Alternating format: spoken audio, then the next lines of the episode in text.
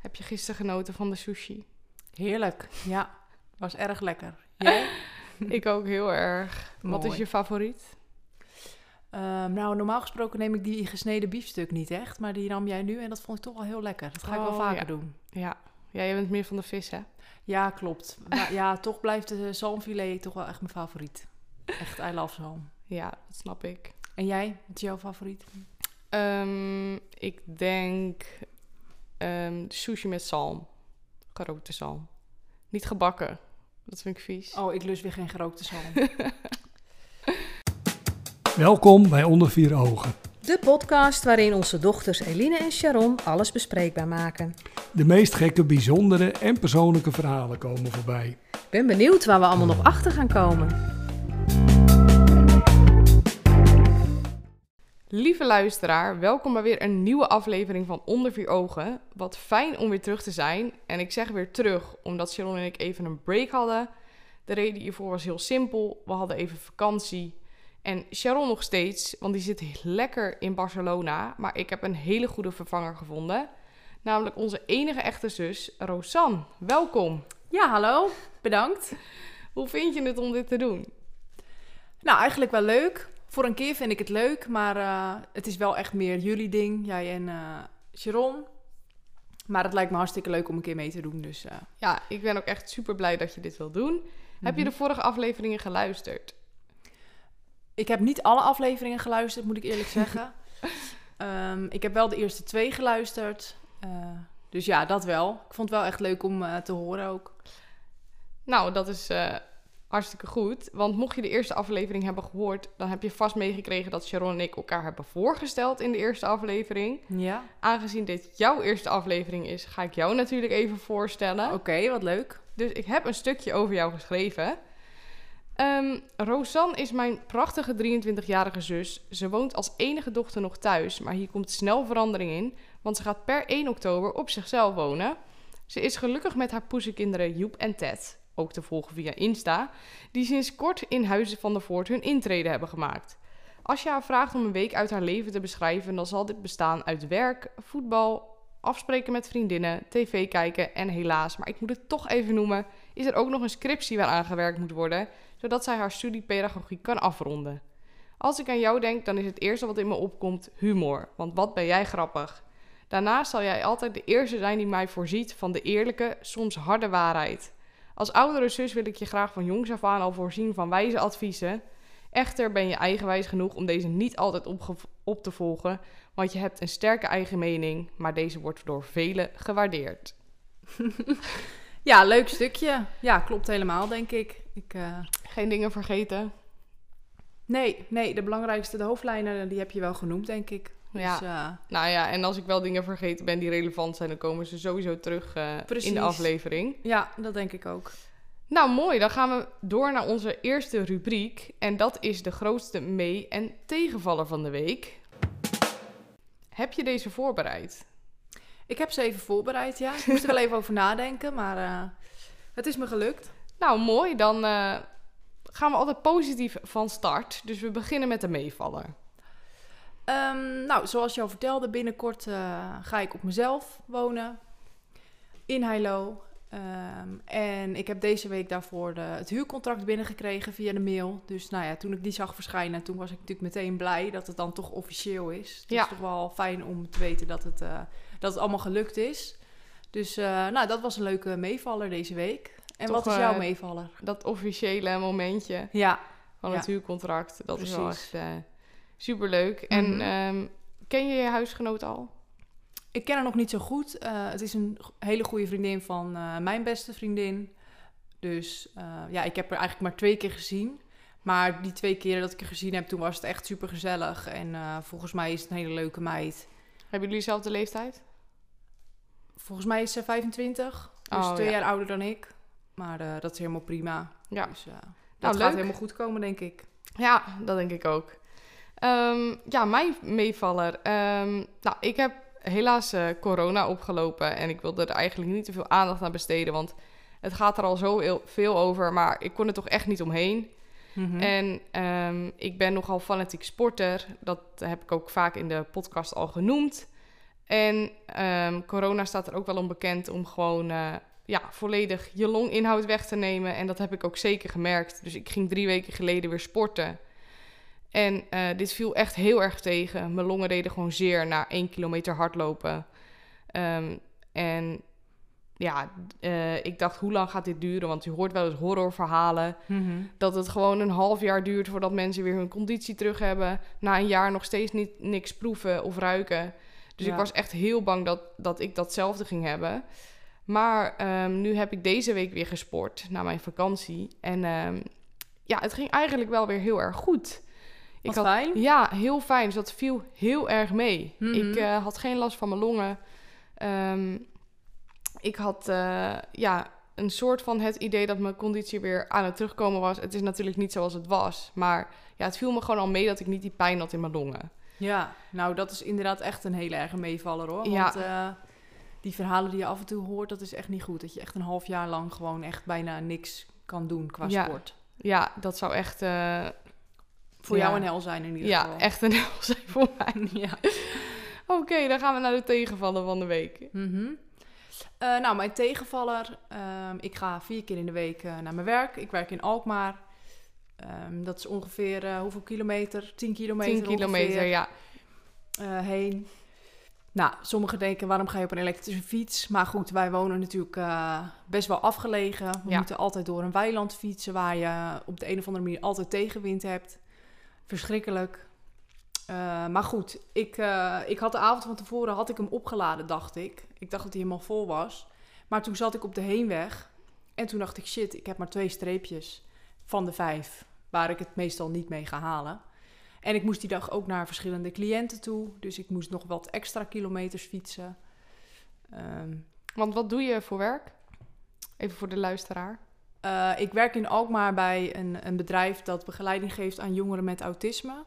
Dus ja, ik ben eigenlijk persoonlijk begeleider. En dan ga ik vaak naar cliënten toe of ze komen naar kantoor. En ik begeleid ze dan met verschillende doelen. Vaak zijn mensen met uh, autisme op sociaal gebied natuurlijk niet zo sterk. Mm-hmm. Dus vaak hebben die doelen daarmee te maken dat ik, uh, dat ik ze leer hoe contact te maken met andere mensen. En hoe dat contact erhou- te onderhouden. Uh, ja, dat eigenlijk. Oh. Um, nou, en die dag had ik toevallig best wel veel cliënten waar ik uh, naartoe moest. Dus nou ja, dat zijn al wat kilometers eraf. En toen moest ik weer naar huis. Maar goed, ik fiets naar huis en ik zag dat het laatste blokje wegging. En ik moest dat landweggetje nog uh, fietsen. Ja, want voordat je bij ons huis bent is er een heel groot open stuk weiland. En als je daar tegenwind hebt, dan is het gewoon al bijna niet te doen. Ja, echt verschrikkelijk. Nou ja, en hij viel precies uit uh, voordat ik dat landweggetje nog af moest fietsen. En ik had tegenwind. Ik denk, nou ja, dat wordt lopen. Dus, uh, dus ik moest helaas lopen. Maar ja, goed. Gelukkig regende het niet. Maar het was wel even kut. Ja. Ik had er gewoon wel geen zin in, zeg maar. Nee, zeker na een hele dag werken. Dan wil je gewoon thuis zijn. Precies, ja. Dus dat was even een tegenvaller. Hm. En jouw tegenvaller? Ja, mijn tegenvaller. Ik uh, heb motorrijles. Heb ik al volgens mij een keer genoemd in de podcast. Ik ben bezig met het halen van mijn motorrijbewijs. En... Um, Ik had na een hele lange tijd weer rijles, want uh, er zat even tussen. Mijn examen werd aangevraagd en het is ontzettend druk bij het C B R. Ook voor je autorijbewijs moet je volgens mij heel lang wachten.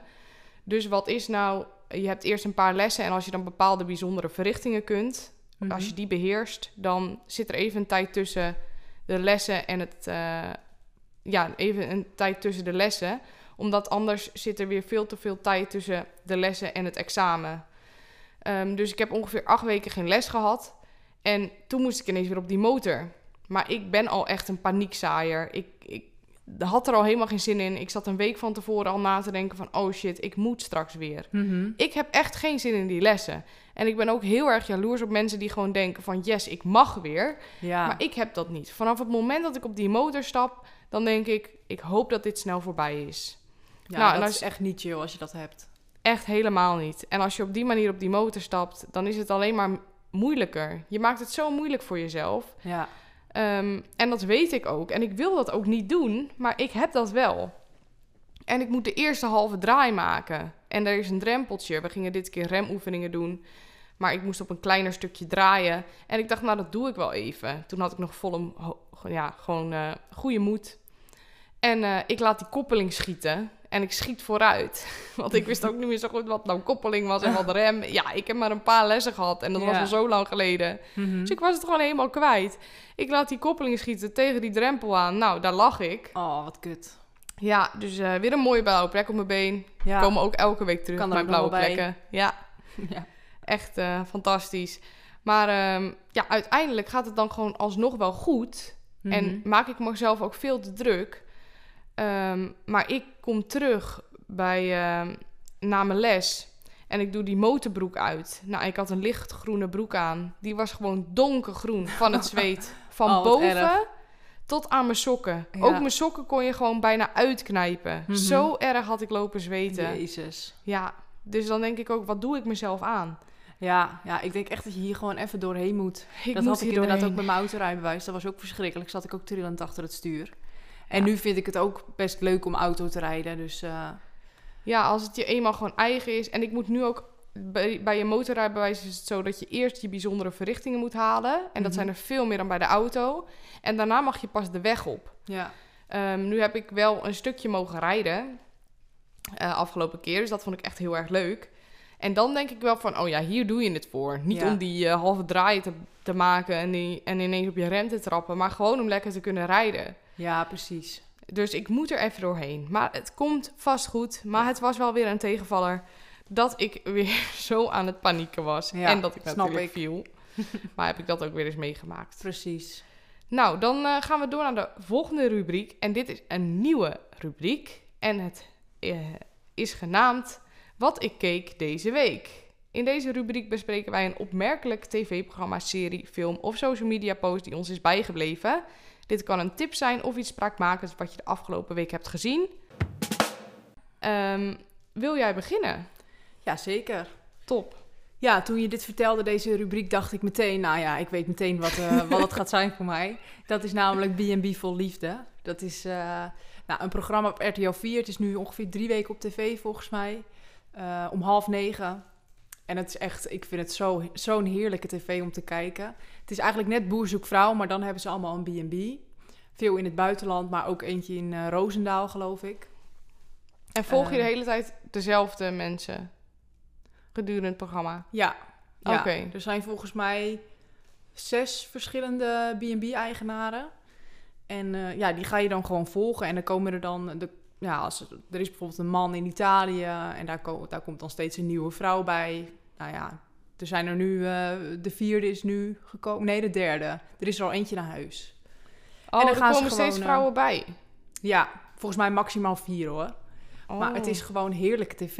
Er is er bijvoorbeeld ook, dat is echt de leukste, die, uh, dat is een man in Alpivera. En die vrouwen die moesten tegelijkertijd komen vanwege corona, geloof ik. Ja. Uh, maar die vrouwen, die, je merkte gelijk al dat ze hem helemaal niks vonden. Hij is ook echt vreselijk gewoon. Um, Hoe oud is hij? Hoe oud zal die zijn? Ik denk uh, vijfenzestig of zo. Misschien, oh. misschien schat ik het veel te hoog, maar zoiets zou ik me weten. Maar die vrouwen echt, die hadden ook allemaal ruzie tegelijkertijd met hem. Hij snapt niks. Je merkt ook, dan komt hij binnen en dan, dan, is, dan moet hij maar wat zeggen, maar hij weet eigenlijk niet wat. Dus dan is het maar, oh, uh, lekker aan het uh, kokkerellen, meiden. En dan loopt hij weer weg. Oh, en, uh, het, is zo, het is heel awkward. Hij weet ook niet wat hij moet vragen. Eén keer was hij met zo'n vrouw één op één, waren ze aan het spinnen samen. Spinnen? En, uh, ja, zo'n fietsen, weet je wel. Op zo'n oh, fietsding. Oké. Okay. Oh, maar ja. uh, toen vroeg hij haar wat dingetjes. Ook best wel geforceerde vragen. Of ze, of, of ze wel eens eerder... Of hoe lang ze al vrijgezel was, dat was het. Nou, achtentwintig jaar was ze vrijgezel. Dus hij meteen van... Oh, en heb je dan tussendoor helemaal uh, niks, niemand gehad? En toen gaf ze wel aan van... Ja, tuurlijk heb ik wel eens iemand gehad. En had je daar dan ook seks mee? Vroeg je dan echt zo uh, heel bot. Dat je denkt, nou, kan het niet even wat subtieler, weet je wel. Maar ja, je moet het maar gewoon kijken. En dan, uh, ja, ja, het is gewoon heerlijk tv. Maar wisten die vrouwen wel voor wie ze zich opgaven? Ja, ze hebben wel een soort filmpje gezien. Volgens mij een intro hebben ze wel even kort uh, gezien. Oh, oké. Okay. Maar ja, ik denk dat iemand op een, op een kort filmpje heel anders over kan komen dan in het echt. Zeker, dus, uh, zeker. Oké. Okay. Nou, uh, hartstikke leuk. Ik ga het zeker kijken. Ik heb het nog niet gezien. En uh, ik uh, hou echt van reality T V. Mm-hmm. En daar sluit mijn, uh, mijn uh, wat ik keek deze week wel een beetje op aan.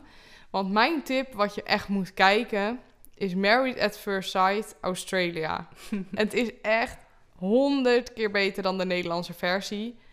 Um, het is te zien op Videoland en ik ben nu bezig met het laatste seizoen. En dit seizoen overtreft alles.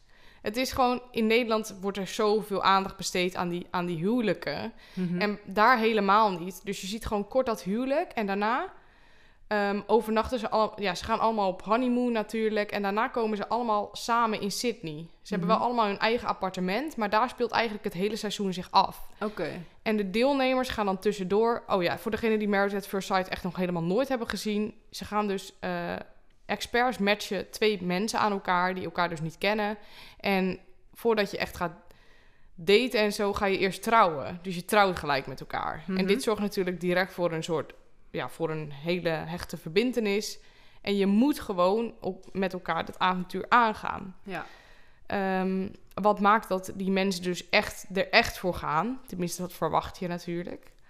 Dat ze er honderd procent voor gaan. Um, maar wat, wat gewoon geweldig is aan, aan uh, de Australische versie, is dat ze elke week met elkaar samenkomen. Uh, de, alle deelnemers. Ze hebben dan dinnerparties. Mm-hmm. Nou, en daar gaat het altijd los. Want die stellen vergelijken zich met elkaar. En um, nou ja, zoals in dit seizoen is er dan een, um, een gozer, Bryce heet hij. En ja. die schijnt dan dus eigenlijk een vriendin te hebben buiten het programma. Oh, jezus. Dus dat is een hele sensatie om. Dat is raar. Ja, maar ook onrust stoken onder, ja, onderling. En um, stellen die dan eigenlijk een andere man leuker vinden, zo'n vrouw. Die vindt dan eigenlijk een andere man leuker. Ja, dat was inderdaad mijn vraag. Van, gaan ze dan niet met elkaars uh, ja, partners? Dat gebeurt ook. Nou, oh. Het is één en al sensatie. Dus al heerlijke echt, tv, denk ik dan. Bij elke aflevering, als het dan af is, dan wil je alweer de volgende kijken. Want je krijgt ja. natuurlijk zo'n sneak peek. Mm-hmm. En dan is het alweer helemaal vol sensatie. Ja, ik kijk het samen met mijn vriend. Die vindt het ook gewoon echt heel leuk om te kijken. Nou, en ja, we kunnen gewoon niet wachten om dan weer een nieuwe aflevering te kijken. En dan ook gewoon, het hele, dit hele seizoen is gewoon fantastisch. Soms denk ik bij de helft van het seizoen saai, weet je wel. Ja. Er gebeurt niks meer, het gaat allemaal goed. Mm-hmm. En ik vind het ook leuk dat er stellen zijn die, waar het wel goed gaat. Maar het is gewoon heerlijk om te zien ja, dat, het, dat, ja, dat het bij sommigen niet goed gaat. Ja, inderdaad. Gewoon... Want je hebt natuurlijk ook de Nederlandse versie, maar... Daar is het heel langdradig aan het begin. Dan gaan ze die jurken uitzoeken en dat vrijgezellenfeest. Ja. Dat duurt heel lang. Ik vind het eigenlijk pas leuk als ze op uh, huwelijksreis gaan. Inderdaad. Nou, en dat wordt dus hier lekker overgeslagen. Dat zie je allemaal niet. Het ja. is gewoon, hup, gelijk door naar de orde van de dag. Ja, dat is top. Ja, heerlijk. Ja, het is, het is gewoon geweldig. Mm-hmm. Dus uh, ja, uh, echt mijn tip. Ga dat kijken. Oké, okay, nou, ik ga het doen. Ja, um... Nou, dan gaan we door naar het hoofdonderwerp van deze week. En je hebt het al in de titel kunnen lezen. Dat is dit keer de net-niet-relaties. Vorige keer hebben Sharon en ik het gehad over daten. Dit waren vooral de eendagsvliegen. Maar er zijn natuurlijk ook jongens slash mannen... die het wel hebben overleefd tot de tweede, derde, vierde of wellicht de tiende date. Mm-hmm. Eén ding hebben de heren wel met elkaar gemeen. Het waren scharrels, kwarrels of prela's... maar de officiële stempel relatie hebben ze allemaal niet gekregen... Mocht je de fase scharrel, kwarrel en prela niet kennen, hier volgt een korte omschrijving. Een scharrel, dit is iemand waarmee je regelmatig, maar vrijblijvend afspreekt. Een kwarrel is een kwaliteitsscharrel. Dit is een scharrel waar potentieel een relatie uit voort zou kunnen komen. De gevoelens beginnen hierbij te groeien. De prela, dit is de periode voor de relatie. Je doet alles wat je in een relatie ook zou doen en gaat na of je echt verliefd op elkaar bent. Er zijn nog veel meer fases en takken binnen de fa- ja, hier binnen. Maar we houden het in deze aflevering even hierbij. Voor het overzicht. Ja. um, dat doen we altijd aan de hand van stellingen. Dat weet je natuurlijk ook. Dus laten we doorgaan naar de eerste stelling. En dat is... Als je iemand één keer hebt gezien... kun je al bepalen of diegene potentieel relatiemateriaal is. Mm-hmm. Ja, ik ben het daar wel echt mee eens. Ja, echt, ja, de jongens die ik echt leuk vond of, of mee heb gedate en zo, langere tijd, daarvan had ik in het begin wel echt al meteen van, oh, leuk, weet je wel. In ieder geval iets van binnen dat ik dacht, oh, echt, je ziet er wel echt leuk uit of, of, het, of het klikt meteen, weet je wel. Ja, want waar let jij op als je dan iemand ontmoet? Nou, ik vind het wel heel belangrijk dat een jongen meteen spontaan is. Dat vind ik heel belangrijk. Een houding let ik ook wel op. ja, som, sommige mannen hebben, dan zie je een foto, maar dan zie je ze niet echt en dan, hebben, dan lopen ze heel gek of zo. Daar knap ik ook echt meteen ja. op af. Dit heb ik ook gezegd in de vorige aflevering, dat oh. heb ik ook heel erg. Ja, dat vind ik ook echt verschrikkelijk. Ja, ogen, ja, gewoon vooral hoe iemand, of iemand spontaan is. En daar let ik vooral op. Ja. En jij? Um, ja, ook dat, inderdaad. Mm-hmm. Um, ja, en verder, um, of diegene ook vragen aan mij stelt bijvoorbeeld. Um, of diegene een beetje grappig is, heel serieus of juist uh, totaal niet. Mm-hmm. Um, ja, en uh, of iemand veel lacht, vind ik altijd belangrijk. Of iemand ja. een mooie lach heeft. Ja. Maar heb je echt een type qua uiterlijk? Nee, ik denk het niet. Ik denk dat ik echt gewoon op uitstra- een leuke uitstraling val.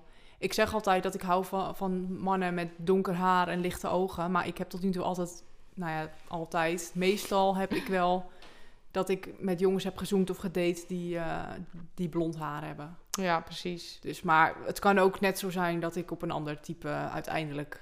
dat ik daarmee eindig. Dus ik, ik denk niet dat ik echt een type heb. Jij? Nee, als ik naar mijn exen kijk, totaal niet. Ik uh, kan vallen op uh, donker haar, blond haar, lichte ogen, bruine ogen. Ja. Dat maakt echt niet uit. Mm-hmm. Maar iemand moet gewoon iets hebben wat je, waarvan je denkt, ja, ja, dit precies. is het. Ja, gewoon een bepaalde uitstraling of gewoon iets waarvan je denkt, dat is leuk. Ja, precies. En ja, ik val wel gewoon op een, op een mooi gezicht. En ze zijn allemaal slank en lang. Niet slank als in dun, maar um, ja, ze hadden geen... dikke buik bijvoorbeeld. Daar ben ik het wel echt met je eens. Als een jongen een buikje heeft... Sommige jongens zeggen, dat hoor ik wel eens... van, oh, maar vrouwen vinden een buikje toch wel sexy. Nou, ik heb dat dus echt niet.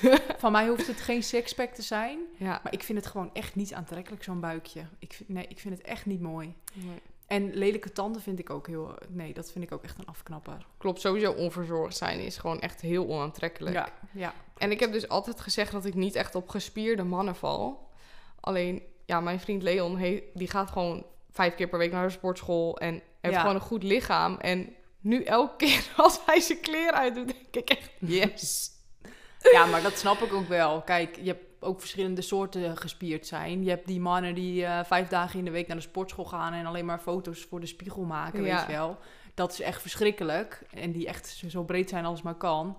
Maar Leon is wel gewoon mooi gespierd. Misschien heel gek om te zeggen over, over je zwager. Ja, maar maakt niet uit. Hij, ik vind dat hij wel echt er goed Zeker. uitziet. Ja, hartstikke goed. Ja, ik uh, heb echt niks te klagen wat dat betreft. Nee. Dus...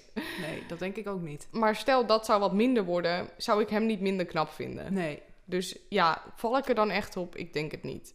Nee, het, het is, is gewoon een pluspunt. Gewoon. Het, is, het is wel echt een pluspunt, ja. inderdaad. Um, maar om even op de stelling terug te komen... Als ik iemand dus één keer heb gezien... Kijk, ik denk wel dat ik gelijk een bepaalde interesse moet hebben. Alleen of het echt direct potentieel relatiemateriaal is... dat weet ik nooit. Als je iemand echt één keer hebt gezien... dan ken je iemand niet heel goed. Nee, dat is waar. Je, ja, je kent iemand niet heel goed, maar je hebt toch een... Ja, maar hoe vaak vergis je je wel niet? Nou, ik nog nooit. Ja, wel één keer trouwens. Maar je hebt, er zijn toch ook, je hebt toch ook dingen gehad die... Uh... Of tenminste het gedate met mannen, wat uiteindelijk niks is geworden. Ja, klopt. Maar dan had je wel dus bij de eerste indruk al van... oh, dit is wel leuk. Maar dan uiteindelijk kom je erachter... oh, het is toch minder en hij heeft toch dingetjes die ik minder leuk vind. Ja, oké. Okay. Maar is het ook wel eens andersom gebeurd... dat je iemand eigenlijk helemaal niet zo leuk vond... maar dat het uiteindelijk wel iets geworden is? Nou ja, niet echt dus bij mij. Want ik ben dan meteen klaar. Dan kap ik het al af en dan ga ik ook niet meer verder daten. Dan is het voor mij al gewoon einde hoofdstuk. Oh, oké. Okay. Bij jou niet? Jij geeft het dan gewoon nog een kans als je bij de eerste keer dacht, nou ja, ik weet het niet. Nou, ik heb wel eens gehad dat, dat ik iemand ontmoette en toen gewoon dacht, oh, nou oké, okay. mm-hmm. weet je wel. Maar toen ik diegene, zoals bij mijn eerste ex van de middelbare school, ja. mm-hmm. hem had ik gewoon al een paar keer gezien en ik had echt niet gelijk iets, zo, zoiets van, oh, met jou wil ik echt daten of zo. Of met jou, jou zie ik wel als potentieel ra- relatiemateriaal. Nee. Maar ja, ik zag hem gewoon vaker. Mm-hmm. En, daar, en toen dacht ik ineens van... oh, jij bent eigenlijk wel heel leuk. Maar wat was het dan dat, ineens, dat jij ineens dacht van... oh, je bent toch wel leuk bij nou, hem? Volgens mij stond ik een keer in de kroeg of zo met hem... en toen dacht ik van... Hmm, eigenlijk ben je best wel knap. Oké. Okay. Dus ja, misschien ook door, door hoe die zich gedroeg... en dat ik hem wat vaker had gesproken. Ja, want dat is wel echt zo. Als een jongen gewoon qua innerlijk heel leuk is, dan, wordt, dan ga je hem automatisch ook wat knapper vinden. Ja, inderdaad. En um, na een eerste date, hoe kun je dan al bepalen? Of iemand relatiemateriaal is? Ja. Um, ja, veel vragen stellen. Uh, maar ook weer een houding, wat ik net al zei. Um, maar merk jij direct aan de gesprekken die jullie voeren van, oh, dit is leuk? Of... Ja, ik heb dat wel snel. Ja. Vaak, ja. ja. Jij? Nou, ik heb, ik heb het wel. Um, ergens heb ik wel het idee. Alleen, um, ik heb wel um, in mijn verleden, toen ik jonger was natuurlijk, jong en naïef, mm-hmm. ben ik wel een beetje veel op het uiterlijk afgegaan, denk ik. Ik heb namelijk wel eens gedate met iemand, um, en dit weet jij ook, want je hebt hem ook ontmoet. Um, Uh, en toen dacht ik aan het begin van, oh, dit is wel gewoon leuk of ik vind je wel gezellig. Maar ik zag hem eigenlijk alleen toen hij ook met vrienden was. Ja. En toen ging ik een keer alleen met hem afspreken. En toen was het eigenlijk helemaal niet zo leuk. Mm-hmm. Dus het enige wat we deden was gewoon, ja, een beetje zoenen. En ja... Niet echt leuke gesprekken voeren of zo. Totaal niet. Nee. En ik snap ook niet waarom ik daaraan vast heb gehouden. Maar ja... Uiteindelijk was het dus zo ver gekomen dat hij gewoon... Hij ging een half jaar naar Spanje. Oh, dan is het wel diegene die ik in mijn hoofd had. Ja, ja. Daar ging hij studeren. Mm-hmm. Um, en dit is nogal uh, een uh, heftig verhaal. Maar ja, misschien wel goed om een keer te vertellen. Want ik snap ook zelf niet hoe het zo ver heeft kunnen komen. Maar in ieder geval, het was altijd gezellig. Ik kende hem vanuit de kroeg. Hij sprak me volgens mij een keer aan. En ik kende hem via via, want ik kende ook vrienden van hem. En um, we gingen vaak samen uit. En dan als we uitgingen, dan uh, zoende ik vaak met hem. Dus het was wel duidelijk van... Oké, okay, als we samen naar de kroeg gaan... dan zoenen we niet met anderen, maar met elkaar. Ja, precies. Um, dus hoe, wat voor naam geef je er dan aan? Dat was een scharrel. Oké. Okay. Het was echt wel volledig vrijblijvend. Stel, had wel met een ander gezoend... had ik het op dat moment nog niet erg gevonden. Nee. Um, en toen gingen we een keertje gewoon met z'n tweeën afspreken. Um, volgens mij hebben we dat... Ja, gewoon een paar keer gedaan. Ik herinner me niet zo goed meer. Het is al echt al best wel lang geleden. Mm-hmm. Um, maar wat ik me nog wel goed herinner... is dat hij dus een half jaar naar Spanje ging om te studeren. En hij zei van... Goh, kom je anders langs? Mm-hmm. En ik dacht, nou, is prima. Ik kom al een paar dagen langs. Ik voor tickets kijken. Ik was sowieso op dat moment... Ik dacht, wat, wat heb ik te verliezen? Weet je wel? Ik deed wel eens vaker gekke dingen. Ja. Um, gewoon hartstikke spontaan. Dus ik dacht nu ook weer van, nou ja, chill toch. Even lekker naar Spanje. Als het tussen ons niks is, heb ik in ieder geval wel een lekkere vakantie. Ja, inderdaad. Um, dus ik een ticket geboekt. Maar wat bleek nou? Um, ja, als ik uh, bijvoorbeeld twee dagen eerder terugvloog, kostte het me tweehonderd euro meer. Dus ik dacht, ik blijf wel gewoon een weekje. Want dat kostte me maar tweehonderd euro vliegtickets. Ja. En ik dacht, komt toch wel goed. Als het met hem niet klikt, dan ga ik lekker op het strand liggen. Alleen vanaf het moment dat ik het ticket had geboekt... kwam ik achter steeds meer dingen. Dus ik vertelde bijvoorbeeld aan mijn oma, die woont naast ons. Ik zeg, nou, ik uh, ga naar Spanje en dan ga ik uh, deze jongen opzoeken. Dus ja. Ik noem zijn naam en nou, mijn oma die zegt, die heeft hier op de bank gezeten. Dus ja. Ik zeg, huh? Ik zeg, oma, weet u dit zeker? Ja, ze is natuurlijk al best wel oud, maar ja, dit was wel heel gek. Heel apart inderdaad, dat een jongen van, hoe oud was hij toen? Uh, twintig. twintig of zo bij haar op de bank heeft gezeten, ja, inderdaad. Ik kon het gewoon niet geloven. Ja. Dus uh, ze zegt, laat eens een foto zien. Dus ik laat een foto zien en hij had een profielfoto en zijn neef stond daar ook op. Dus mijn oma zegt, ja, dat was hem. En die daarnaast staat, dat is zijn neef. Ik denk, nou... Nah. Ze zegt, echt waar, dit, ze hebben een auto-ongeluk gehad hiervoor in de tuin. Ja. Maar hij was gewoon bij ons geweest. Dus hij, en hij wist dat het mijn oma was. En hij wist waar ik woonde. Dus ik vond het heel raar dat hij niet had genoemd... dat hij daar een auto-ongeluk had gehad. Mm-hmm. Ik vol vraagtekens. Vervolgens zegt mijn oma ook nog eens... Ik uh, ben ook ver- verloofd geweest met zijn opa. Ja. Piet. Nou, ik denk, wat is dit? Ineens allemaal dingen... komen naar boven. Ja, en zijn ouders zijn hier ook geweest na dat auto-ongeluk. En ja. uh, ik heb het nog gehad met hun over, over, uh, over Piet. Dat we verloofd waren. En... Ja, maar het grappige was nog dat oma toen ook zei... Dit heeft Piet gedaan. Dit, uh, dit heeft zo moeten zijn. Ja, ja, dit heeft Piet gedaan van boven. Want Piet is er nu even niet, die is er niet meer. Ja, klopt. Maar oh, ik weet ja. nog heel goed dat ze dat zei. Ja, Piet dacht helemaal... Of uh, oma dacht helemaal dat Piet uh, de kleinzoon en... Uh, En mij dus uh, samen had gebracht ja. van, van bovenaf. Maar ja, ik uh, had vooral heel veel vraagtekens. Want ik denk, waarom heeft hij dit nooit verteld aan mij? Um, dit heeft hij dan bewust verzwegen. Nou, ik vond het gewoon heel vaag. Dus ik met hem skypen. En ik zeg, joh, uh, waarom heb je dit nooit verteld? Ik, ik confronteerde hem dus met het feit uh, van het auto-ongeluk en uh, van zijn opa. En toen zei hij van, uh, hier ga ik het niet over hebben. Ja, ja, heel raar deed hij toen, hè? En ik dacht, wat is dit? Waarom is dit zo'n geheim? Ja, ik uh, ga het hier niet over hebben. Ik, oh nee, hij zei, het eerste wat hij zei is, ik wist dat je dit ooit ging zeggen. Ik wist dat je hier ooit mee ging komen. Nou, alsof dat niet heel logisch is als je zo'n verhaal hoort van je oma. Ja, maar ik dacht, het enige wat ik niet begreep is waarom hij daar niet, waarom die dat had verzwegen. Ja. Want dan is er blijkbaar iets. Mm-hmm. En hij wilde het ook echt niet zeggen. Maar ja, ik had natuurlijk dat ticket geboekt, dus ik voelde me helemaal kut. Want ik dacht, ja, zit ik met dat ticket? Ja. En je bent zo'n, ja, je doet zo. Nou, en eigenlijk, er zat nog een maand tussen het boeken van het ticket en daadwerkelijk weggaan. En wij, toen was ook Koningsdag. En toen gingen wij met zijn vrienden, ook met jou, um, naar um, een feest op Koningsdag. Oh ja, dat was mijn eerste festival ook. Ja, klopt. Nou, en wij waren dus met ook onder andere zijn neef. En uh, nou ja, jij zit naast hem in de trein. En jij zegt gewoon doodleuk, ja, we hebben toch een uh, ongeluk gehad in mijn oma's tuin. En hij vertelt gewoon van, uh, ja, klopt, uh, ja, uh, hij, uh, ja, die jongen waar ik dus mee date, die, uh, die reed, maar die had zijn been gebroken. En uh, ja, ik had ge- wel gedronken, maar hij niet. En uh, we reden te hard door de bocht en toen waren we de tuin inge- ingeknald. En ik uh, belandde in het ziekenhuis, maar hij niet.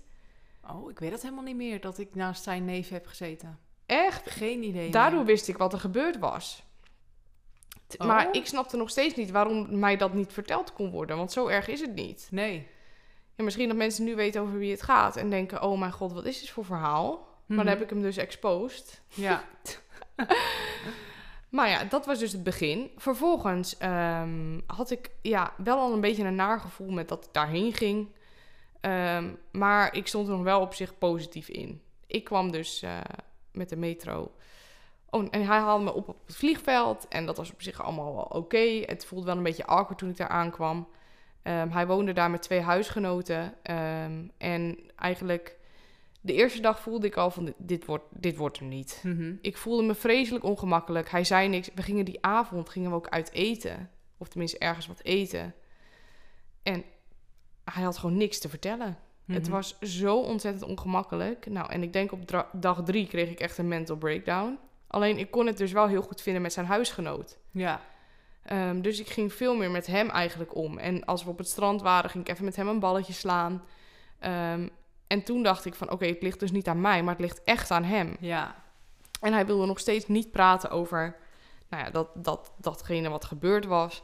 Dus daar hadden we ook een beetje ruzie om gekregen. Um, en ik ging dus gewoon veel meer met zijn huisgenoot om. En ik denk dat hij dat niet echt kon hebben. Hij werd ook een soort van ziek tijdens die vakantie. Um, en hij zei ook van, uh, joh, je, jij bent echt uh, ondankbaar. Dus ik zeg, sorry, je hebt echt niks voor mij. Hij had niks voor mij geregeld. Hij had niks georganiseerd wat we konden doen. Nee. Het was echt, echt heel saai. Ja, het was echt verschrikkelijk. Ja. En hoezo was jij dan ondankbaar? Um, omdat uh, hij mijn handdoek had gewassen. En ik uh, had daar niets van gezegd, geloof ik. Sorry hoor. Maar je gaat toch ook je gasten niet je eigen was laten wassen? Ik snapte er helemaal niks van. Ik leende ook nog een handdoek van hem. Dus ja, tuurlijk was je dat even mee als je je eigen handdoek gaat nou, wassen. Nou, what the fuck. Ja, dus het was zo raar. En toen, um, twee dagen voordat ik wegging, kwamen ook twee vrienden uit Nederland. Die kende ik ook. Um, en zij gingen samen uit eten, maar ik mocht niet mee. Mm-hmm. Hij had voor mij een salade gekocht, waar drie blaadjes sla in lagen en wat croutons. Um, en ik moest maar thuis blijven. Maar ik mocht niet met die huisgenoot wat drinken. Dat mocht absoluut niet. Want hij had zijn eigen leven daar. En, uh, maar ja, vervolgens was hij weg. En die huisgenoot zegt, nou Eline, zullen we even een drankje doen? Dus ik zeg, ja hoor, gezellig. Ja, ja, ik denk, had ik ook gedaan. Je gaat toch niet zo opgesloten in dat huis zitten? Het was mijn laatste avond. Ja. En ik, hij deed zo moeilijk. En het was al zo ongezellig. Um, en hij zou dan daarna naar een, een of andere kroeg gaan. En ik zou dan later, later komen. Ja. Met die huisgenoot dus. Mm-hmm. Um, en op, ik krijg een appje van... Uh, ik ben nog niet eens weg en ik heb alweer gezeik. Dus ik zeg, oké, okay, wat dan? Ja, en uh, je bent met hem wat aan het drinken. En uh, hij werd helemaal kwaad. Hij kon het niet hebben. Hij werd zo boos. Jezus. En ik had echt niks verkeerds gedaan. Ik voelde me die hele week al kut. Hij had, me echt, hij had totaal niks georganiseerd. Hij deed helemaal zijn eigen ding. En ik zat daar maar een beetje. Ik kan me dat niet voorstellen. Dat als iemand voor jou naar Spanje komt, dat je dan zo doet. Ja, en je moet toch dolblij zijn dat iemand voor jou daarheen komt. En dan ga je toch inderdaad ook je best doen. Dat je even wat dingetjes plant, wat je samen kan doen. Ja. Jij wil waarschijnlijk ook even wat zien vandaar. Nou ja, dan ga je Klopt. toch even bedenken. Nou, uh, wat gaan we doen samen? Ja. Ik ja. vind het echt bizar hoe hij jou heeft uh, behandeld daar, hoor. Dat kan echt niet. Nee, het was ook echt... Het was verschrikkelijk. Nou, en toen kwam nog de hele ruzie aan het eind. Want um, ik zou dus met, uh, met die huisgenoot meegaan. Maar doordat hij zo kwaad werd, dacht ik, nou ja, laat maar. Um, hij gaat maar gewoon zelf. Mm-hmm. En hij kwam echt stront Lazarus om vier uur 's nachts thuis of zo. Ja. En ik kon natuurlijk niet slapen, want ik dacht echt, no way dat ik meer met jou in een bed ga liggen. Dus zodra hij thuis kwam, ging ik op de bank liggen. Ja.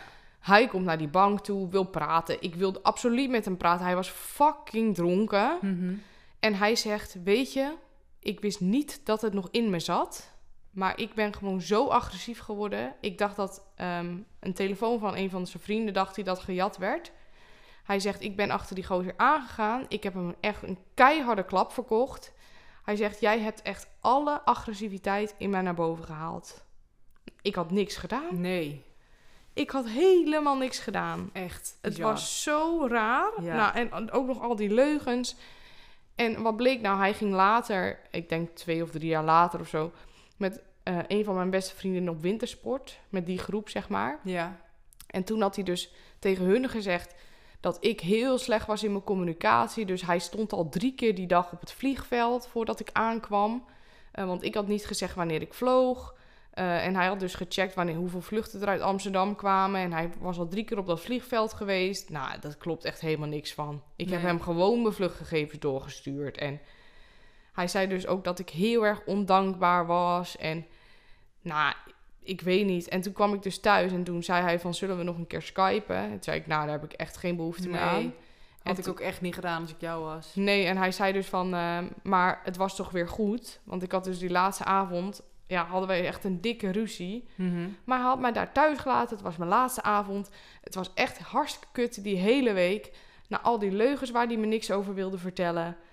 Um, Nou, het, ja, het was gewoon echt... Gewoon een hel eigenlijk. Het was echt een hel. Dus, ja. Um, nou, ja, welke fase zijn wij dan ooit in, ooit in beland? Dat vraag ik me af. Maar in ieder geval, in uh, Nederland had ik dus direct gezegd van, joh, ik, ik hoef echt niks meer met je te maken te hebben. Um, hij zei, het was toch weer goed. Maar ik had gewoon die laatste avond van, joh, ik wil geen aandacht hier meer aan besteden. Ik ga morgen lekker naar huis en ik hoef jou nooit meer te zien. Ja, en terecht. En ik heb hem ook nooit meer gezien. Ik wel. Echt? Ja, in Alkmaar. Toen heb ik hem heel boos aangekeken. Ah. Ja. Maar ik vind het dus wel bizar dat ik van een vriendin van mij gewoon gehoord heb dat zijn versie van het verhaal is zo anders dan mijn versie. Ja, maar hij heeft ook gewoon leugens verteld. Dus zijn hele versie klopt niet eens ook. Klopt, maar het was zo, zo erg dat mijn beste vriendin zei, nou, ik vind hem gewoon wel leuk. En ik wel aardig. En hij heeft zijn kant van het verhaal en jij jouwe. Dat ik echt dacht, sorry hoor, maar geloof je mij nou niet? Ja. Die gozer heeft alleen maar leugens verteld. Jezus. Ja, dat is ook niet heel chill. Om te horen van je vriendin. Nee, maar daarna is ze er wel op teruggekomen, gelukkig. Oh, beter. Oh, echt. Maar ja. Ja. Dan uh, denk ik... Ja, ik dacht dus... Ik dacht echt dat het een kwarrel was. Maar het bleek gewoon echt... Het bleek niks. Nee, nee. Nou ja, dan weet je dat ook weer. Ja, precies. Dus mijn intuïtie laat me nog wel eens in de steek. Maar achteraf gezien denk ik, ja, ik had het al bij de eerste date kunnen weten. Ja. Maar ik was toen echt gewoon... Ik was negentien, ik was gewoon lang leven de lol. Ik dacht, ik ga gewoon lekker naar Spanje, lekker een weekje vakantie. Mm-hmm. Maar um, ja, ik heb ook toen niet alles uh, helemaal goed gedaan, hoor. Want wij gingen toen naar Koningsdag natuurlijk. Ja. Toen heb ik ook gewoon met een ander gezoend en zo. Ja. Dus het nou, ja, was ook... Kunnen. Ja, maar dat zegt wel voor mij van... Dat sluit ook wel aan op een van de stellingen. Als ik aan het daten ben met iemand, dan zoen slash app ik met niemand anders. Nou, voor mij geldt dus, tegenwoordig zou ik dat misschien wel doen. Het mm-hmm. ligt wel echt aan hoeveel dates je al hebt gehad en in welke fase. Ja. Maar toen had ik dat totaal niet. Want ik had zelfs een ticket geboekt naar Spanje. Ja, en ik dan ga je nog... niet met iemand anders. Dan z- zou je dus niet met iemand anders zoenen. Als, als je echt denkt van wow, ik vind hem zo leuk. Alleen toen was ik al achter die leugens gekomen en zo. Dus t- ja, het was al gewoon eigenlijk ja, niks. Nee. Maar ik heb hem dat nooit verteld. Mm-hmm. Nou, mocht hij dit luisteren bij deze. Nou, misschien is hij ook daar wel losgegaan. En honderd procent. Heeft hij ook met allemaal meiden gezoend. Dus ja. En wie weet wat nog allemaal meer. Ja. Ik, ik vertrouw hem daar ook echt totaal niet in. Nee. En terecht. Maar ja. Nee, maar ik vind op zich dat het moet kunnen. Als je scharrel hebt. Maar ik denk wel dat als je iemand echt heel leuk vindt. En daar ook een beetje potentie in ziet. Dat je gewoon zelf die behoefte ook niet echt hebt om met een ander te zoenen. Nee, want vertel eens um, over jouw dateleven. Hoe heeft dat eruit gezien? Um, nou, ik heb vroeger wel wat getinderd. Dus ik heb wel een aantal Tinder-dates gehad. Um, wat voor dates heb ik nog meer gehad? V- vanuit het uitgaan heb ik ook wel een date geha- dates gehad. Um, en hoe ging dat dan? Wisselde je nummers uit en vroeg hij dan... wil je een keer wat afspreken? Ja, ik liet het wel van zijn kant afkomen. Um, ik heb één keer ook een date gehad met een jongen. En dat, dat was echt een hele leuke jongen, vond ik. Hij was politieagent, dat vond ik ook wel heel erg sexy. Oh ja. Um, en toen ik hem zag, we, we spraken af op het station in Alkmaar. En toen gingen we daar wat drinken. En ik zag hem en ik dacht meteen, oh, ik vind dat echt een leuke jongen. Nou, en ik had ook het idee dat hij dat wel bij mij had. Nou, we hadden ook echt heel gezellig uh, gekletst. Het was echt super gezellig. Nou, uiteindelijk hadden we ook gezoomd. Um, dus nou ja, dat was echt een superleuke date. En uh, nou, hij vroeg ook meteen, zullen we nog een keer wat doen? Nou, dan heb je wel meteen het idee van, oh, hij vond het ook heel leuk. Dus, ja. uh, dus we gaan nog een keer op date. Nou, de volgende date gingen we weer naar Alkmaar. Uh, gingen we ook wat eten. En uh, nou, weer heel gezellig gekletst en het klikte weer. Ook weer gezoomd. Hoe oud was hij? Of hoeveel leeftijdsverschil? Um... Ik denk dat hij drie jaar ouder is dan ik. Misschien twee jaar ouder. Maar goed. Nou ja, toen was het weer helemaal leuk. En het klikte weer. En toen was het van... Uh, nou, zullen we volgende keer hier... Uh, was een wijnproeverij of zo. Nou, zullen we dat volgende keer doen? Ik dacht, nou leuk. Hij stelt meteen weer wat voor. Gaan we dat weer doen? Maar na die tweede date... was hij ineens heel afstandelijk op de app. En reageerde niet, op, opeens niet meer. Heel raar was het. Dus ik dacht, nou, heb ik wat fout gezegd? Of, of weet ik veel wat... Nou goed, ik uh, een appje gestuurd van, uh, is er iets aan de hand? Want je doet ineens best wel afstandelijk.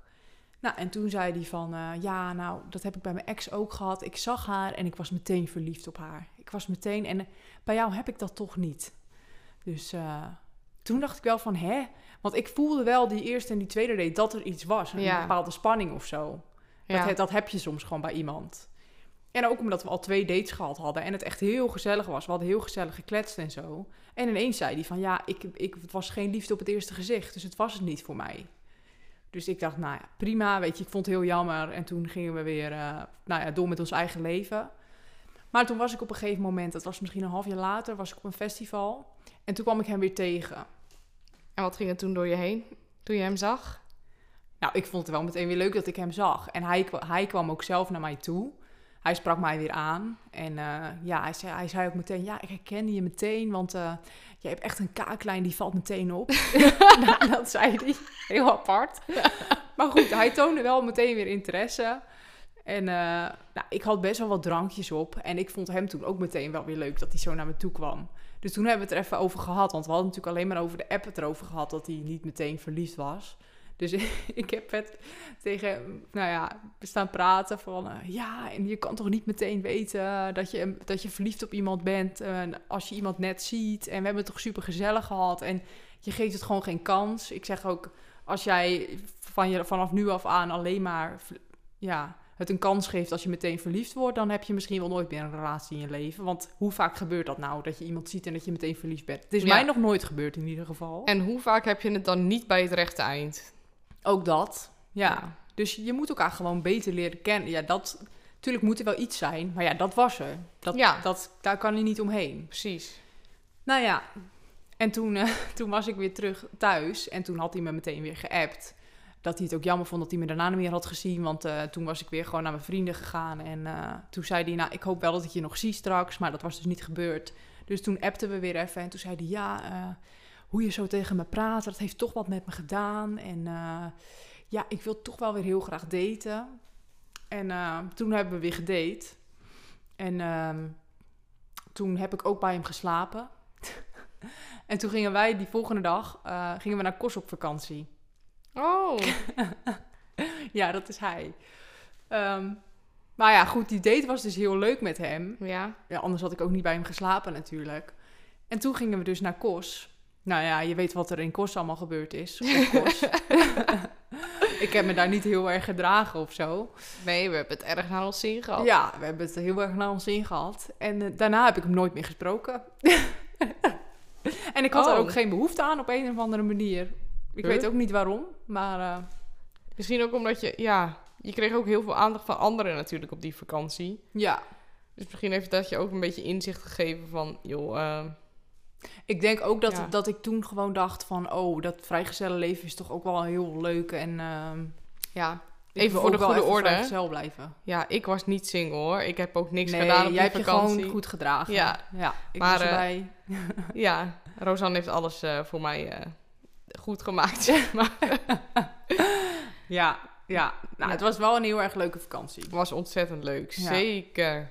Maar wat, um, in welke relatiefase waren jullie dan? Nou, ik denk dat het toch nog gewoon daten was. Scharrels gewoon. Ja, ja, ja het was een scharrel. Maar had ik je weet... gevoelens?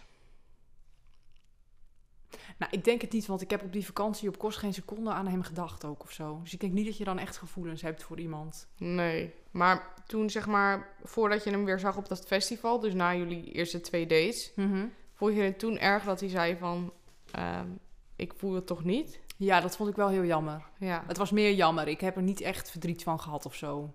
Nee, oké. Okay. Het was meer omdat ik wel dacht van, ik wil het wel een kans geven. Ja. Dat ik het wel kut vond dat hij zei van... Uh, van mij hoeft het niet meer, zeg maar. Ja. Dus ja, daar baalde ik natuurlijk wel van. Maar ik heb daar niet heel erg uh, ja, omgehuild of zo. Nee, nee precies. Hm. Ja, en dat is ook gewoon uh, het daten op zich, hè? Ja. Ik heb trouwens ook... Dat schiet me ook te binnen. Dat was ook via Tinder. Um, wel echt langere tijd gedate met iemand. Dat was wel een beetje... Dat was echt een kwarrel.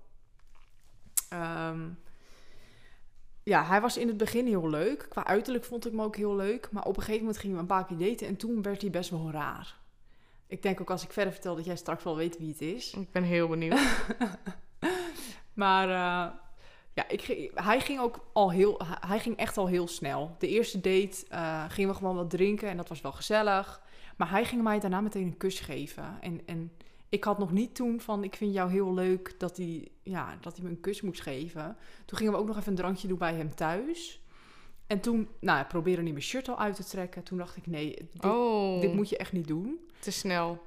Ja, maar ik was toen zeventien, zestien of zo. En uh, ik, ik weet niet, ik liet het een beetje gebeuren of zo. Ik, hij is niet te ver gegaan of zo, hoor. Maar ik kon toen nog niet echt zeggen van, ik vind het niet chill dat je zo snel gaat ja. of zo. Dit maar ik heb het ik. toch doorgezet. Ja. Want ik vond toch wel iets leuk aan hem. Um, maar, maar wat is dan, even voor de jongere luisteraars die kijken... Um, waarom kon je op dat moment niet zeggen van... dit heb ik liever niet? Um, ja, waarom had ik dat? Ik denk dat ik toch, dus toch een soort angst of zo. Ja, ja je, ik herken dit heel erg. Ja, toch een soort angst dat je denkt... Straks, wil, straks wilde hij me niet meer of zo. Ja. Weet je wel? En hij was ook ouder. Dat maakt ook wel wat uit natuurlijk. Hij was denk ik vier, vijf jaar ouder. Hm. Nou ja, en als je zestien bent... dan is dat best wel een groot verschil ja. op die leeftijd. Dus, zeker. Ja, ik dacht gewoon... ik ben een beetje scheiterig als ik nu zeg... nee, sorry, dit wil ik niet. Dus ja, toen liet ik hem maar een beetje zijn gang gaan. Uiteindelijk heb ik het wel gewoon gestopt. Ik heb het niet letterlijk gezegd. Ik heb hem gewoon een beetje weggeduwd. Ja. Maar ik durfde dat nog niet te zeggen. Terwijl nu zou ik dat wel gewoon meteen zeggen van... Uh, hou je handen even thuis, uh, doe even normaal. Ja, maar ik vind ook echt... dat mannen gewoon, zeker op jongere leeftijd... moet je gewoon echt liever te lang wachten dan dit te snel doen. Ja, of van tevoren ook even toestemming vragen van... vind je het oké of zo? Ja, precies. Ja, mannen snappen dat echt gewoon niet. Nee, nee. Oh, en okay. Ik vind het ook eerlijk gezegd leuker als je het een beetje opbouwt. En niet meteen, ja kijk, zoenen dat vind ik uh, oké. Okay. Maar ook dat is leuker denk ik als je een paar dates hebt gehad en het dan pas doet. Zeker, ja. Dat denk ik ook. Ja. Alles is bij mij nooit zo, uh, zo gekomen. Maar ga verder met je verhaal. Toen gebeurde dat. Ja, heb ik het toch doorgezet. Een paar dates gehad. En ik merkte dat hij mij heel erg leuk vond. Hij was echt helemaal verliefd op mij. Dat hij ook op wat hij appte zo vervelend. Met alleen maar smileys. Dan, dan begon hij eerst met honderd smileys achter elkaar. En dan, ik hou van je. En weet ik, ik had ook nog nooit ik hou van je tegen hem gezegd. Hij zei dat al echt na drie weken of zo. Dat ik dacht, wow, jij gaat wel heel snel. Ik had dat ook nog totaal niet. Dat ik dacht dat ik van hem hield. Mm-hmm. Dus nee ik, vond het, nee, ik vond het eigenlijk helemaal niks. En ik toen weet over moment, wie dit gaat, ja. Op een gegeven moment gingen we casen. Ik weet niet of ja, jij ook mee... Nee, ik wilde nee, nee. dit ook vertellen. Dat Jawel, was... dan was ik blij. Nee, want het was met pap en mam volgens mij nee. dat we dat aan het doen waren. honderd procent was ik erbij. Oh, jij speelde erbij. Ook mee? Ja. Oké. Okay. Nou ja, we waren aan het casen. En ik ben best wel fanatiek met spelletjes. Dat weet Eline ook. Ik kan heel slecht tegen mijn verlies. En met casen heb je natuurlijk teams. Nou, ik zat bij hem in het team. Kees en... is trouwens een bordspel, een soort combinatie, want het komt echt hier vandaan, uit deze regio, oh. uit Noord-Holland. Maar het is een bordspel en het is een combinatie tussen pesten en uh, mens erg je, mens erg je niet. Ja. Ja. ja, het is dus eigenlijk mens erg je niet, maar dan met kaarten. Ja. Maar uh, wij waren dat aan het spelen en op een gegeven moment zegt hij, oh, ik heb zoiets goeds, echt, we gaan echt winnen, want ik ga echt... En toen zei ik tegen hem, bij Kees is als je een, een kaartje met nummer vier hebt, dan moet je vier achteruit. Ja. En hij, hij stond op een manier... Hij was al voorbij zijn honk, maar dan wilde hij vier achteruit gaan. Maar je mag niet over je honk achteruit. Ja, klopt. En ik had dat al gezegd. Van, nee, je mag nu niet vier achteruit, hè. Dat je dat alvast weet. Nee, dat weet ik, dat weet ik. En toen was hij aan de beurt. En toen deed hij precies dat wat ik tegen hem had gezegd. Van, dat mag je nu niet doen. En hij ook vet juichen. Yes, weet je wel. Ik heb gewonnen. En ik werd zo kwaad. Ik zeg, Jezus, ik heb je net verteld dat dat niet mag. Het was echt niet gezellig. Het was niet leuk meer daarna ook. Dus nou ja, ik was vet boos. Het slaat helemaal ergens op dat ik heel boos was. Maar het was een soort van de druppel, omdat ik hem al niet zo ja, heel hij, leuk vond. Ja, en hij was niet zo intelligent. Hij was niet, zeker niet intelligent. Um, dus toen, heb ik ook, toen was hij weg. En toen zei ik tegen jullie, ik ga hem morgen uitmaken. Of ja. nou ja, ik ga er een eind aan maken. Ja. Maar ik denk voor hem was het echt al de prela, zeg maar. Maar ja, jij zat klopt. Echt nog... Ja, omdat hij ook al helemaal verliefd was. Ja. Voor jou en was het echt ik, nog waarom. Ja, toen heb ik de volgende dag heb ik hem ook geappt van... Uh, kan je even uh, vandaag naar me toe komen? Want ik wil even praten. Nou, hij zag hem natuurlijk al lang al aankomen. Hij zei ook al over de app van... Uh, allemaal honderden huilsmileys al. Echt verschrikkelijk. Ja. Ik toen... weet ook nog, jullie gingen een keer voetballen. En dan ging hij serieus echt... elke dag vragen, maar dan ook gewoon twintig keer per dag... heb jij een bal? Ja. En ik weet... Oh, dat weet ik zelf helemaal niet meer. Ja, jij werd zo boos. Vraagt hij weer of ik een bal heb? Ik heb al twintig keer gezegd dat ik een bal heb. Ja. Hij was gewoon niet zo slim. Oh, ik weet ook nog. Dan, uh, dan gingen we weer wat drinken of zo. En dan, belde, dan moest hij even aanbellen op de, via de voordeur. En dan vroeg ik honderd keer, doe jij wel open? Doe jij wel open? Ik zeg, joh, wat maakt het nou uit of ik open doe? Al doet mijn vader open. Ja, nee, ik heb toch wel liever dat jij open doet, hoor. Ja. Nee, dat zegt dan ook wel dat hij niet zo heel erg makkelijk is met andere mensen. Dat vind ik ook een afknapper als een jongen niet zo sociaal is. Als je constant op hem moet letten of hij het naar zijn zin heeft, weet je wel? Ja. Inderdaad. Dus nou, er waren gewoon meer dingen bij hem dat dat gewoon niet matchte. En toen heb ik dus een appje gestuurd van ik wil met je praten. Nou, hij zag het al aankomen. Nou, toen was hij toch gekomen. En nou ja, ik gezegd van nou sorry, ik voel toch die klik niet. En ik denk dat het gewoon uh, beter dat we het er gewoon mee stoppen. Ja. En um, nou ja, toen stond hij echt zo te huilen voor me. En uh, ik moest echt een beetje mijn lach inhouden. Sorry, ik... Ik hou ook gewoon niet echt van mannen die huilen. Sorry dat ik het zeg. Maar ik vind dat gewoon niet aantrekkelijk. Maar ook niet als het echt... Stel, tuurlijk, er is als echt het... iets gebeurd wat heel heftig is. Ja, dan, dan mag het natuurlijk. Maar echt een, een man die om elk klein dingetje huilt... dat vind ik echt niet aantrekkelijk. Nee, dat... Uh... Nou ja, voor hem was dit misschien wel een groot ding. Maar ik vond het gewoon een beetje aandoenlijk of zo... dat hij daar stond te huilen voor me. En ja, bij mij, het interesseerde me gewoon niet... Nou ja, toen is hij weggegaan en uh, ik zie hem nog wel vaak trouwens. Met de voetbal, als daar weer een feest is bijvoorbeeld, dan staat hij daar weer. En dan durft hij me ook niet aan te kijken. Ja, dan kijk awkward. Ik hem expres aan, want dan denk ik, nou, ik kan prima gewoon hoi zeggen, toch? Waarom zou je elkaar negeren als je wel hebt gedate, maar het niks is geworden? Maar dan kijkt hij naar me en dan, en dan zie ik hem heel snel wegkijken. En dan durft hij ook niks meer uh, te doen daarna. Oh ja. Dus ja, dat is dat. Oh, jemig. Ja, ja was, uh, was leuk. Oké, okay, we gaan door naar de volgende stelling. Je hebt pas een relatie als dit officieel is gemaakt. Dus als iemand het echt vraagt van... Vind ik wel. Ja, ja je, het kan op een gegeven moment wel voelen als een relatie. Ook als je nou ja, van elkaar weet, we gaan niet met anderen en zo. Dat is eigenlijk meer natuurlijk een beetje prela. Ja, dat is, maar ook... Ja, ja, dat is prela. Bij kwarrel is het nog van... Je kan op zich wel met anderen gaan, maar je hebt wel een beetje gevoelens voor de ander. Ja, ja. Maar als je in die prela zit, dan wil je toch vaak nog even wachten... omdat je misschien elkaar nog niet heel goed kent of zo. Precies. Het moment is er misschien nog niet. Ja, inderdaad. En ja, het heeft gewoon heel veel tijd nodig om echt te weten dat het goed zit. Ja, want hoeveel, hoe lang date jij met iemand of hoeveel dates denk je gehad en moeten hebben om dat echt zeker te weten? Nou, ik denk toch wel iets van twaalf dates of zo. Nou, en niet per se dates, maar op een gegeven moment ga je ook gewoon even bij elkaar thuis een drankje doen of zo. Of weet je wel, hoef je niet per se meer een drankje te doen ergens in een restaurant. Maar ben je mm-hmm. ook gewoon bij elkaar thuis... En slaap je natuurlijk op een gegeven moment wel bij elkaar. Ja. Dan leer je elkaar ook wel beter kennen. Ja, want ik vind het dus ook... Ik vind het ook belangrijk hoe iemand is met zijn vrienden bijvoorbeeld.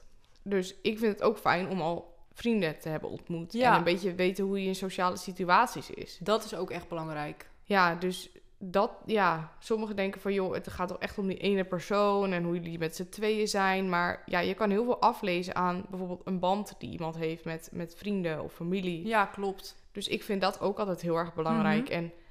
En um, ja, hoeveel dates er dan ge- gehad of hebben moeten zijn... dat is gewoon... Ja, het is echt denk ik gevoelsmatig ook. Ja, maar ik, ik denk dat je wel boven de tien moet zitten. Ik denk dat als je na vier ja. dates hebt besloten een relatie te nemen... dat dat toch wel heel erg snel is. Ja, precies. Maar, um, ja, um, dus het moet wel officieel gevraagd worden. En vind je dan dat een man het moet doen? Um, ik vind het wel het leukste als een man het doet. Maar je kan natuurlijk wel als vrouw zijn een soort balletje opgooien. Dat heb ik wel gedaan bij mijn laatste, laatste relatie. Toen heb ik wel gezegd van, nou, ja, hoe denk je nu over onze relatie? Of, of, of ik zei ook wel eens, gewoon als een soort grapje van... Nou, eigenlijk kan ik praktisch gezien nog gewoon met de anderen gaan. Want we hebben eigenlijk toch nog niks of zo. Oh ja, wel. Een beetje zo uh, beetje, omdraaien. Ja. Maar um, duurde het dan te lang volgens jou? Nou, ik vond het wel lang duren. Maar uiteindelijk snapte ik wel waarom het wat langer duurde. Want hij wilde er echt een beetje iets bijzonders van maken. Dus ja. hij heeft wel heel lief, echt um, met chocola heeft hij dan... ja. Ik ben helemaal niet zo romanticus, maar het was eigenlijk wel heel schattig. Had hij... Um, Een chocoladehart met een foto van ons tweeën. En daar stond dan op... Uh, uh, wil je... Mijn vriendin zijn. Wil je mijn vriendin zijn? Dat stond erop. Met een, met een kaartje. En hij had allemaal rozenblaadjes op zijn bed gelegd. Dus dat was wel weer heel lief. En dan ja. vond ik het het wachten ook wel waard. Dan weet je ook wel dat hij je echt heel leuk vindt. Zeker. Dat is leuker dan als hij zegt van... Nou, laten we het maar officieel maken of zo. Dat is dan, ja, toch minder leuk. Ja, en dan heb je ook echt een datum, hè? Ja, echt ook dat. Datum. Dus ja, dat, uh, daar ben ik het wel mee eens. Mijn, uh, ja, ik heb natuurlijk Leon leren kennen in coronatijd. Ik heb daar ook tijdens uh, de aflevering Relaties over verteld, hoe wij elkaar hebben ontmoet. Mm-hmm. Um, en ik liep een keertje naar boven en toen stond dus in de slaapkamer een hele bos rozen met een kaartje erbij. Maar ja, ik ging volgens mij gewoon even iets wegleggen. En toen zag ik dat. En toen schrok ik eigenlijk een beetje, want ik dacht, mm-hmm. huh, heb ik dat al wel mogen zien? Of... Oh. Ja, hoezo heeft hij dit? Um, maar um, hij kwam al achter me aan, want hij wist natuurlijk dat het daar stond. Maar ik had niks aan hem gemerkt die hele dag niet. Oh. Want normaal zijn ze wel een beetje zenuwachtig toch of zo. Ja. Um, en toen uh, maakte ik dat kaarsjes open en toen stond ze vet lief van... Uh, ja, ook van wil je mijn vriendin zijn? Ja, uh, gewoon nog schattig. Hele lieve woorden hoor. Ja. Echt, echt super lief. En ik merk toch dat ik kon dat heel erg waarderen. Mm-hmm. En ik heb ook een collega... En um, ja, hij is ook echt totaal niet romantisch. Um, maar hij ging ook daten met iemand. Toen heb ik ook tegen hem gezegd. Ik zeg, je moet het officieel vragen. Zij hebben echt lang gedate namelijk. Mm-hmm. En hij zei ook van, ja, hoezo? Als je, als je weet als je het voelt en je, je weet dat het goed zit, dan is het toch gewoon goed. Of dan heb je toch een relatie. Ik zeg nee, zo werkt het niet. Nee, je moet het, het echt vragen. Leuk als, ja, het is echt leuk als je het echt vraagt en daar ja. dan wel iets, iets bijzonders of zo bij doet, vind ik. Precies, maak er even een momentje van. En hij heeft dus dat advies opgevolgd. En hij was ook heel blij dat hij achteraf dat hij het gedaan had. Want ja. hij um, had toch echt een hele positieve reactie gekregen van zijn vriendin. Nou, en ik was natuurlijk helemaal trots dat ik een beetje dat advies had gegeven. Ja. Dus nee, dat, uh, ja, ik denk dat vrouwen het echt wel waarderen. Zeker.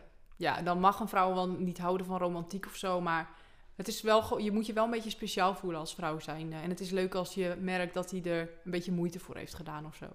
Ja, precies. En ik kijk dan ook helemaal een beetje uit. Weet je, elke maand denk ik, oh, het is weer een maand verder. Ja, dus uh, precies. Dat is gewoon echt wel leuk. Ja. Um, Oké, okay, we gaan door naar de volgende stelling. Um, ik kan liefdesverdriet ervaren, ook al is het met deze persoon nooit officieel een relatie geweest. Nou, dat denk ik zeker, ja. Heb je dat wel eens meegemaakt? Nee, ik heb nooit echt liefdes, liefdesverdriet ervan gehad. Maar wel dat ik echt me wel echt even kut heb gevoeld, zeg maar. Van, oh, wat jammer dat we niet weer... Ja, als je zelf wel een jongen heel leuk vond en hij uh, blaast het een beetje af, dan is het toch jammer. Maar echt liefdesverdriet niet. Dat heb ik natuurlijk wel gehad bij mijn relaties die ik heb gehad. Ja. Maar uh, nee, bij, van, vanuit dates niet. Nee. Jij wel? Maar ik geloof wel dus dat het echt kan, trouwens. Ja. Ja, ik weet zeker dat het wel kan. En ik denk ook dat het te maken heeft met um, hoe vaak je hebt gedate. En um, ja, wat, wat je hebt gedaan met elkaar of, of hebt gedeeld samen. Ja. Hoe open ben je tegen elkaar geweest? Um, en ook, ik denk heel erg, zodra jij met iemand een toekomst gaat zien... Mm-hmm. En dit gebeurt uiteindelijk niet. Ik denk dat, dat je dan echt um, het verdriet kan ervaren. Want jij wilde nog wel door, maar diegene, die andere niet. Ja. Dat denk ik ook heel erg inderdaad. Als jij een soort plaatje voor je hebt en dat valt ineens weg. Ja. En, en je moet natuurlijk weer opnieuw beginnen met, met iemand zoeken die je dan leuk vindt. En dat, daarvan kan je soms ook wel eens denken van... oh shit, hoe ga ik nou weer iemand ontmoeten die ik weer heel leuk ga vinden? Ja, en ook gewoon dat wat je van tevoren met elkaar opbouwt. Dus het appen en ja. Um, nou ja, daten. Ik bedoel, de eerste date is natuurlijk altijd verschrikkelijk. Spannend en weet ik het wat. Um, dat gaat ook, dat begint allemaal weer van vooraf aan. En sowieso als jij gevoelens hebt, dat kun je al krijgen. Sommigen die zitten een half jaar um, in de prela-fase. Ja. Ja, als dat uiteindelijk toch niks wordt, dan, is, dan heb je eigenlijk al heel veel met elkaar gedeeld. Ja, klopt. Ja, dat ligt er inderdaad wel aan hoe, hoe lang je... Ik geloof niet dat als je twee dates hebt gehad en als dat niks wordt, dat je dan liefdesverdriet kan ervaren. Tuurlijk, je kan wel ervaren van shit, ik, vond, ik, ik vind het jammer... Maar echt liefdesverdriet na twee dates? Nee, dan is het gewoon denk ik meer een afwijzing. Ja. En dat, dat vind je dan natuurlijk vervelend, want een afwijzing krijg je nooit leuk. Nee, nee. Je gaat toch ook, je wordt er ook een soort van onzeker van, denk ik. Ja, dat is echt heel vervelend, denk mm-hmm. ik.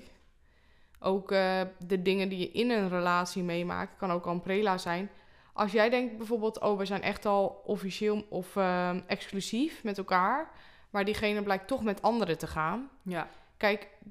Um, ik neem even mannen als voorbeeld, maar vrouwen kunnen het net zo goed zijn.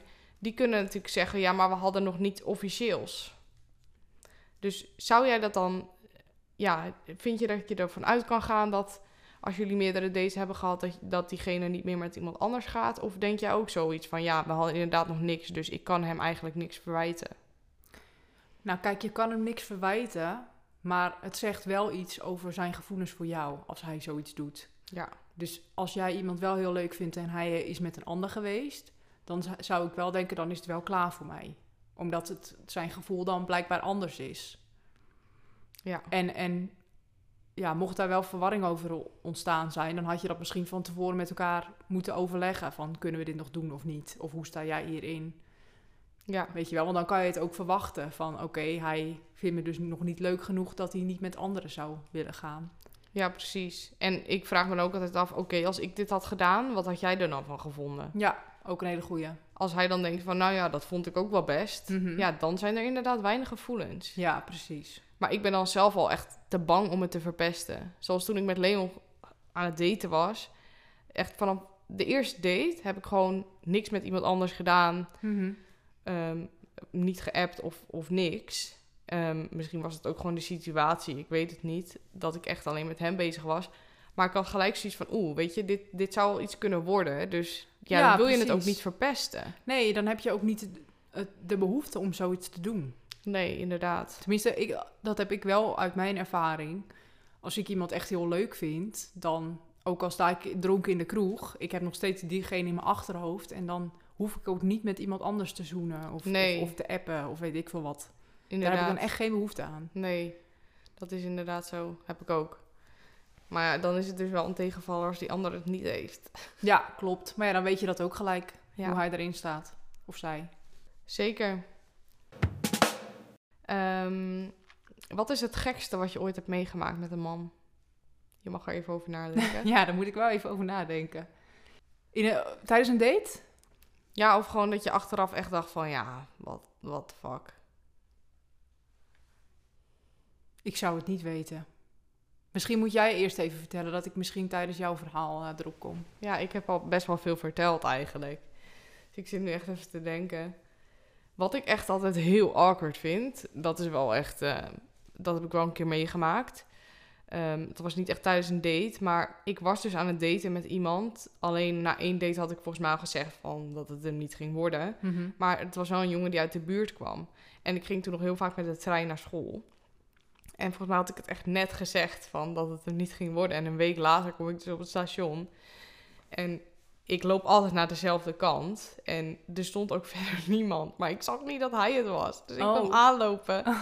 En ik zat nog half zo in mijn telefoon. En ik kijk op. En hij zegt hoi. Dus ik denk, kut. Oh, wat ongemakkelijk. Ja, toen heb ik nog met hem in de trein gezeten naar Amsterdam. En het was echt het meest ongemakkelijke ever. Ja, dat kan ik me voorstellen. Ja. Oh, wat kut. Ja, ik wist ook niet wat ik moest zeggen. Oh, nee, dat snap ik. Verrekelijk.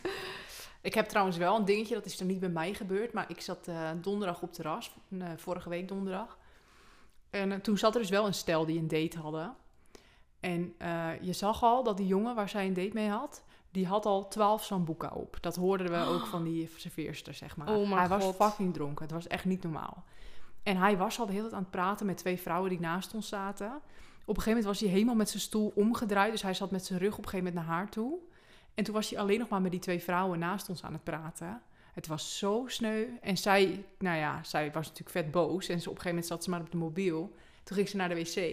En ik was met een vriendin. En toen zeiden we tegen elkaar van, nou, waarom vragen we niet gewoon of ze hier aan tafel komt zitten? Want hij was alleen nog maar met die twee vrouwen aan het praten. Nou, op een gegeven moment kwam ze dus ook bij ons aan tafel zitten. En wij vragen van, nou, wat zijn jullie van elkaar? Nou, het bleken exen te zijn, maar ze gingen weer een keer wat drinken met elkaar. Nee. Ja, het was echt heel erg. Het was zo gênant. En hij, ook over het hele terras heen, was hij maar aan het schreeuwen en praten. Op een gegeven moment hebben wij tegen haar gezegd, waarom ga je niet gewoon naar huis? Waarom blijf je hier nog? Ja. Maar het was een beetje, ze kwam een beetje onzeker over. En ze dacht, ja, ik moet hem toch wel even gedag zeggen. Toen zeiden we, nou, je gaat hem toch geen gedag zeggen? Kijk hoe hij zich gedraagt, dat kan toch? Hij had ook helemaal geen oog meer voor haar of zo. Het was echt heel erg. Nou, dan laat je in ieder geval een duidelijk bericht achter van, uh, zo laat ik me niet behandelen. Ja, en toen is ze ook uiteindelijk naar huis gegaan. Nou, toen echt na een kwartier of zo draaide hij zich om. En toen keek hij zo naar ons van, uh, weten jullie waar ze is? Dus en wij zaten nou natuurlijk te wachten op het moment ja. dat hij het door had. En het was ook grappig, want hij, zij had zijn mobiel. En die had ze wel op tafel laten liggen. Maar wij hadden zijn mobiel even verstopt tussen, tussen dat menukaartje dat er lag. Dus hij was helemaal in paniek. Hij zegt, waar is ze, waar is ze? Dus wij zeggen, hoezo? Ze heeft mijn telefoon. Dus wij zeggen, nou, maak je je nou druk om je telefoon? Ja, waar andersom? En wij zeggen, nou, om haar misschien. Nou, hij had helemaal geen oog voor haar. Het boeide hem gewoon echt helemaal oh, niks. Oh, wat een eikel. Toen heeft hij heel lang bij ons aan tafel gezeten. En toen uiteindelijk wilde hij uh, bellen met de telefoon van die vriendin van mij. Maar zij dacht natuurlijk, kut, wij hebben die telefoon van hem verstopt. Dus dat merkte hij dan. Dus zij zo op een gegeven moment, oh, oh hier, uh, hier is je telefoon. Maar hij was zo dronken. Het was echt, voor haar echt een horror date. Oh, wat erg. Ja, ja, ik vind het ook een aframmer. Als iemand al dronken op een date aankomt. Ja. Of tijdens een date heel veel drinkt. Mm-hmm. Dat, dat is echt... Ja, nee. Dat kun je beter niet doen. Ook of zelf ik, niet, hè? Zelf ook echt niet. Ik doen. Vind het wel een afknapper als je helemaal niet drinkt. Eens. Dat vind ik ook ja. een afknapper. Maar, maar wel gewoon met mate. Het is wel ja. gewoon leuk als je allebei even een drankje doet op een date. Precies. Zeker de eerste. De eerste date. Want dan ben je even wat losser. Ja, klopt. Dat, ja, en dat brengt gewoon een stukje gezelligheid met mm-hmm. zich mee. Maar ja, als mensen niet drinken, moeten ze het natuurlijk helemaal zelf weten. Ja, dat is waar. Maar goed, als een jongen een appelsap bestelt, dan ben je toch meteen uitgekeken op iemand. Lekker, lekkere fristie. Ja. Chocomel. Ja. Nee, dat, uh, dat gaat er ook bij mij niet in. Nee. Oké, okay, nou, ik, uh, we zijn alweer een tijdje aan het opnemen. Mm-hmm. Dus uh, ik denk dat we het hierbij laten voor deze keer. Ja. Wat, uh, wat vond je ervan? Nou, het viel me eigenlijk best mee. Ik was van tevoren toch een beetje zenuwachtig. Je wil wel een beetje iets leuks kunnen vertellen. Of, of ja. je bent bang dat je een beetje stilvalt. Maar nou, het liep best wel uh, makkelijk, had ik het idee. Zeker, ja. En hoe, hoe vond jij dat ik het heb gedaan? Hartstikke goed. Je mag vaker langskomen. Mooi. Leuk. Top. Nou, dan uh, wil ik jullie ook bedanken voor het luisteren. Um, mocht je meer willen zien of weten of dingen achter de schermen willen, um, willen zien, dan raad ik je aan om ons te volgen op Instagram, Onder Vier Ogen. Wil je reageren op de aflevering? Uh, sluit vooral in de D M. We vinden het hartstikke leuk om de berichten te lezen. Um, en dan zien we jullie volgende week weer. Bedankt. Doei.